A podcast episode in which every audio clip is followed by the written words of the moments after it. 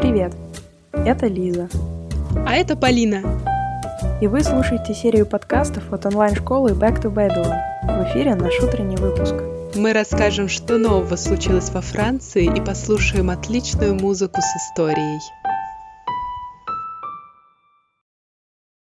Когда я готовилась к этому выпуску, листала новости в поисках того, чтобы можно было бы вам рассказать, я увидела эту новость и поняла, что это именно то, что нужно. Вы только послушайте.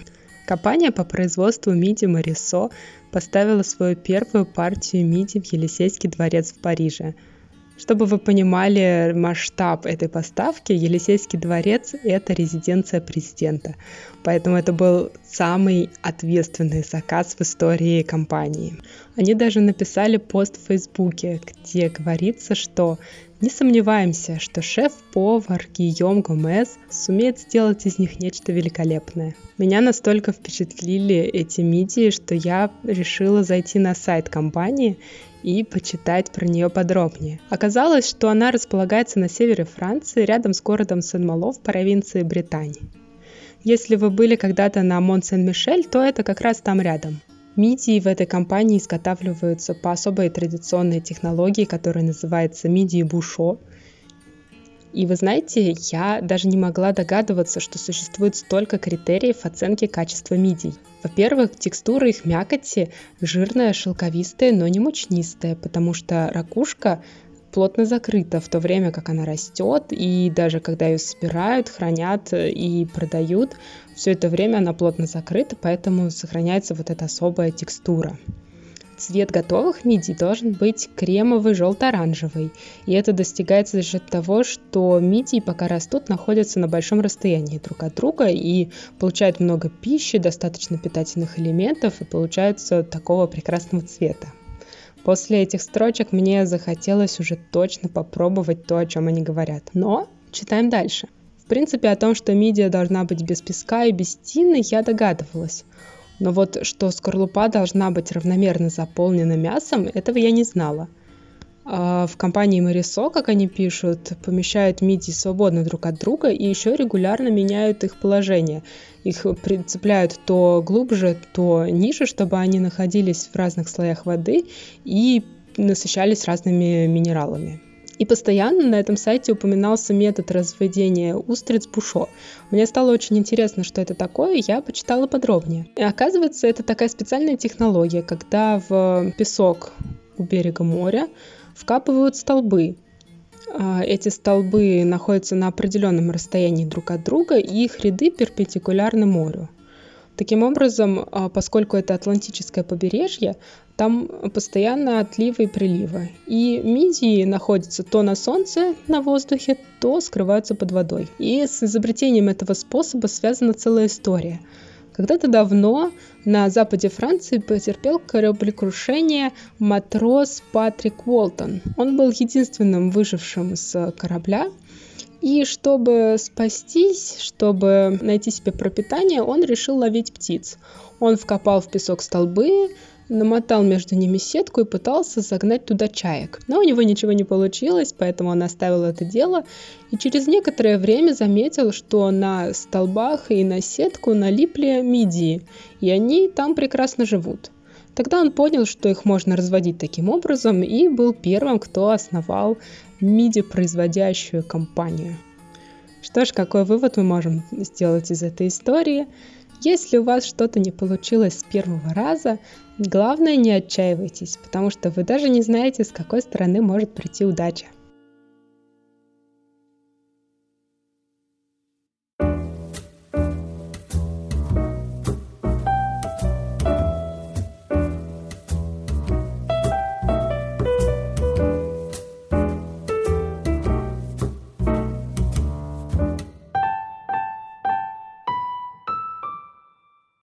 Удивительно, что вторая новость, которую я хочу вам рассказать, тоже связана с животными. Но так получилось.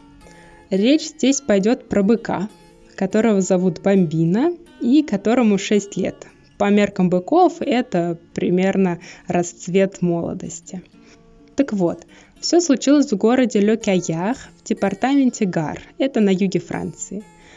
Наш бык Бомбина стал звездой соцсетей – В интернете появилось видео, где этот бык проезжал по дороге на заднем сидении кабриолета. И чтобы не упасть, чтобы поездка была безопасной, он был привязан ремнями к машине.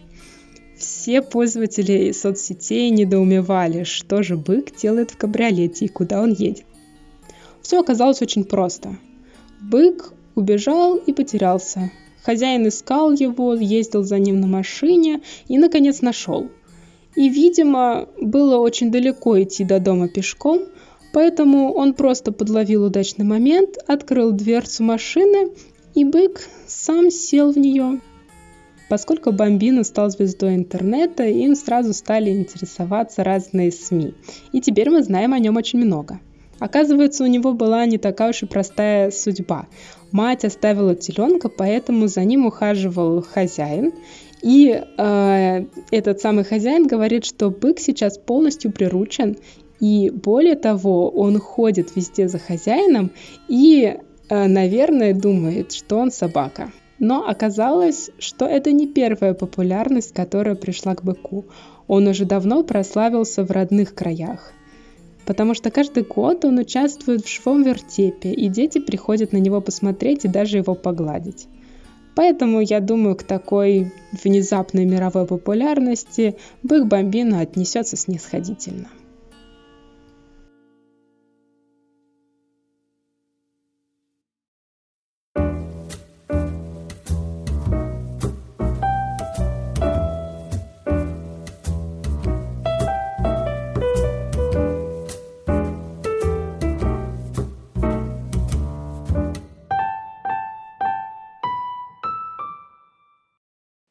Теперь по традиции послушаем музыку. Начнем с уже знакомой нам группы Ниагара.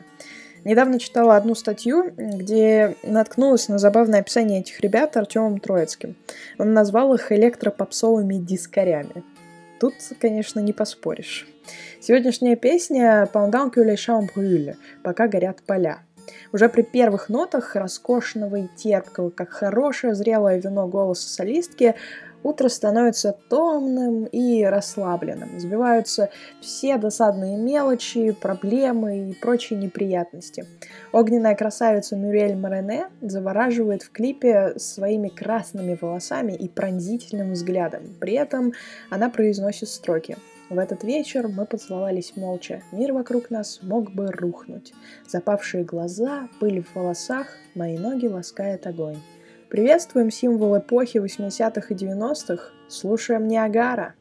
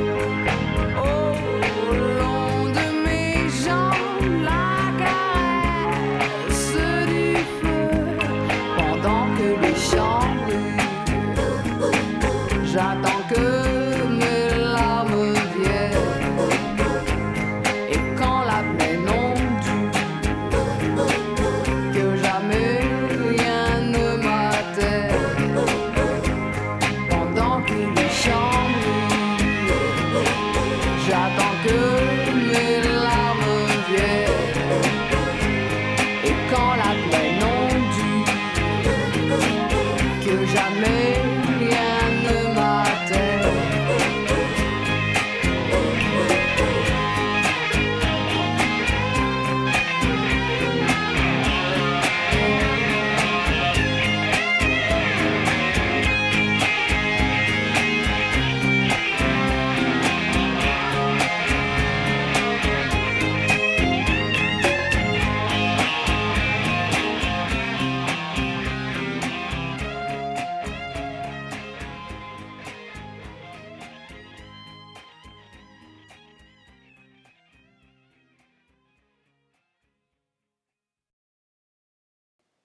Позволю себе некоторую вольность и поставлю англо-французскую песню, которая абсолютно заслуживает вашего внимания, как и известная канадская группа Arcade Fire, которая, собственно, ее исполняет. Называется она «Une année sans lumière», что в переводе означает «год без света». Мелодичная песня со взрывающим концом, как по мне, идеально подходит под утреннее пробуждение и приятно сопровождает первые лучи солнца, проникающие в квартиру и окутывающие ее стены и все предметы обихода. Но Arcade Fire обычно исполняет на английском. Причем тут французский, спросите вы? Все просто – Снова возвращаемся к нашему любимому Квебеку в Канаде. Да-да, эти ребята тоже оттуда. Интересно, что эта инди-рок-группа образована супружеским дуэтом. Вин Батлер и Реджин Шассан в 2003 году основали коллектив в Монреале и с тех пор исполняют экспериментальный рок с элементами арт-рока, постпанка и барокко-попа. Используя наряду с традиционными инструментами аккордеон, арфу и струнные, группа практикует концерты-хэппининги, в ходе которых импровизирует, временами выводя тысячные толпы зрителей на улице и в парке. Все пять альбомов группы удостаивались высоких оценок критики. Мы же послушаем песню из первого альбома под названием Funeral, который называют сборником притч о потустороннем мире по причине текстовой составляющей. Вообще, Arcade Fire часто обращается к каким-то мрачным и отчасти даже библейским тематикам в своих текстах. К примеру, интересная история с ними случилась во время записи уже второго альбома – Поначалу музыканты намеревались приступить к работе над ним в Нью-Орлеане. Но затем Реджина, просматривая объявление, натолкнулась на сообщение о заброшенной пресвитерианской церкви, выставленной на продажу в городе Фарнхеме, в часе езды от Монреаля. Здесь группа обустроила себе звукозаписывающую студию, поселилась на 10 месяцев и записала второй альбом – Опыт положил начало целой концепции звукозаписи на выезде. Так, вокальные партии были записаны в лесу неподалеку от Нью-Йорка, в домике, принадлежавшем Бьорк, где их застал мощный ураган, что во многом усилило апокалиптический эффект пластинки. Если Funeral был сборником притч о потустороннем мире, то тема второго альбома – ужас перед надвигающимся концом. Это окончательно сформировало отношение к группе как к своего рода библейскому арт-роковому культу. Вин Батлер говорил, «Наш мир – мрачное место. При этом вокруг хватает людей, которые твердят нам, что все хорошо. Но это не так. Мир вынужден будет измениться. Все это не рассосется просто так, само собой. Une année sans lumière, Arcade Fire. Слушаем.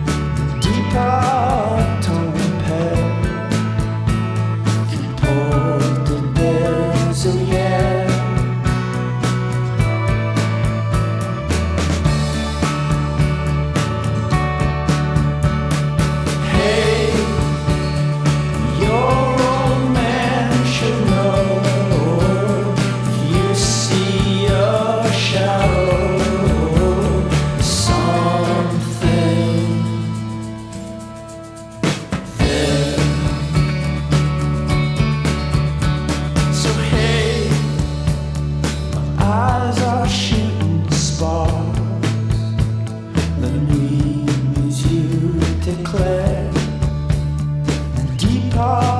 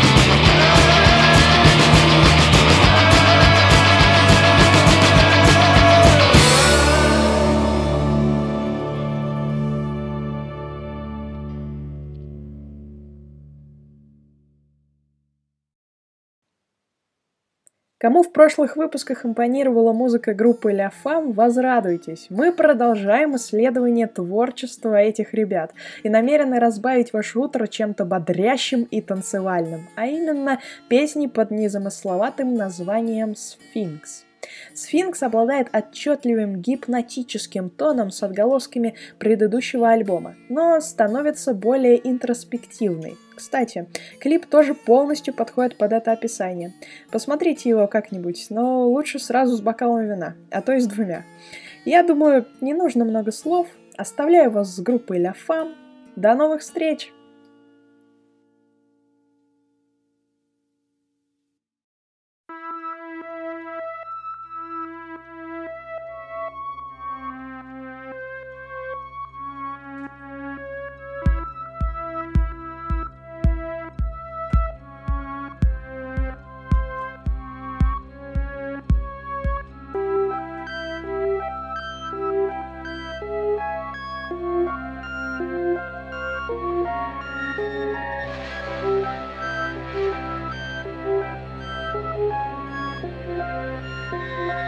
Música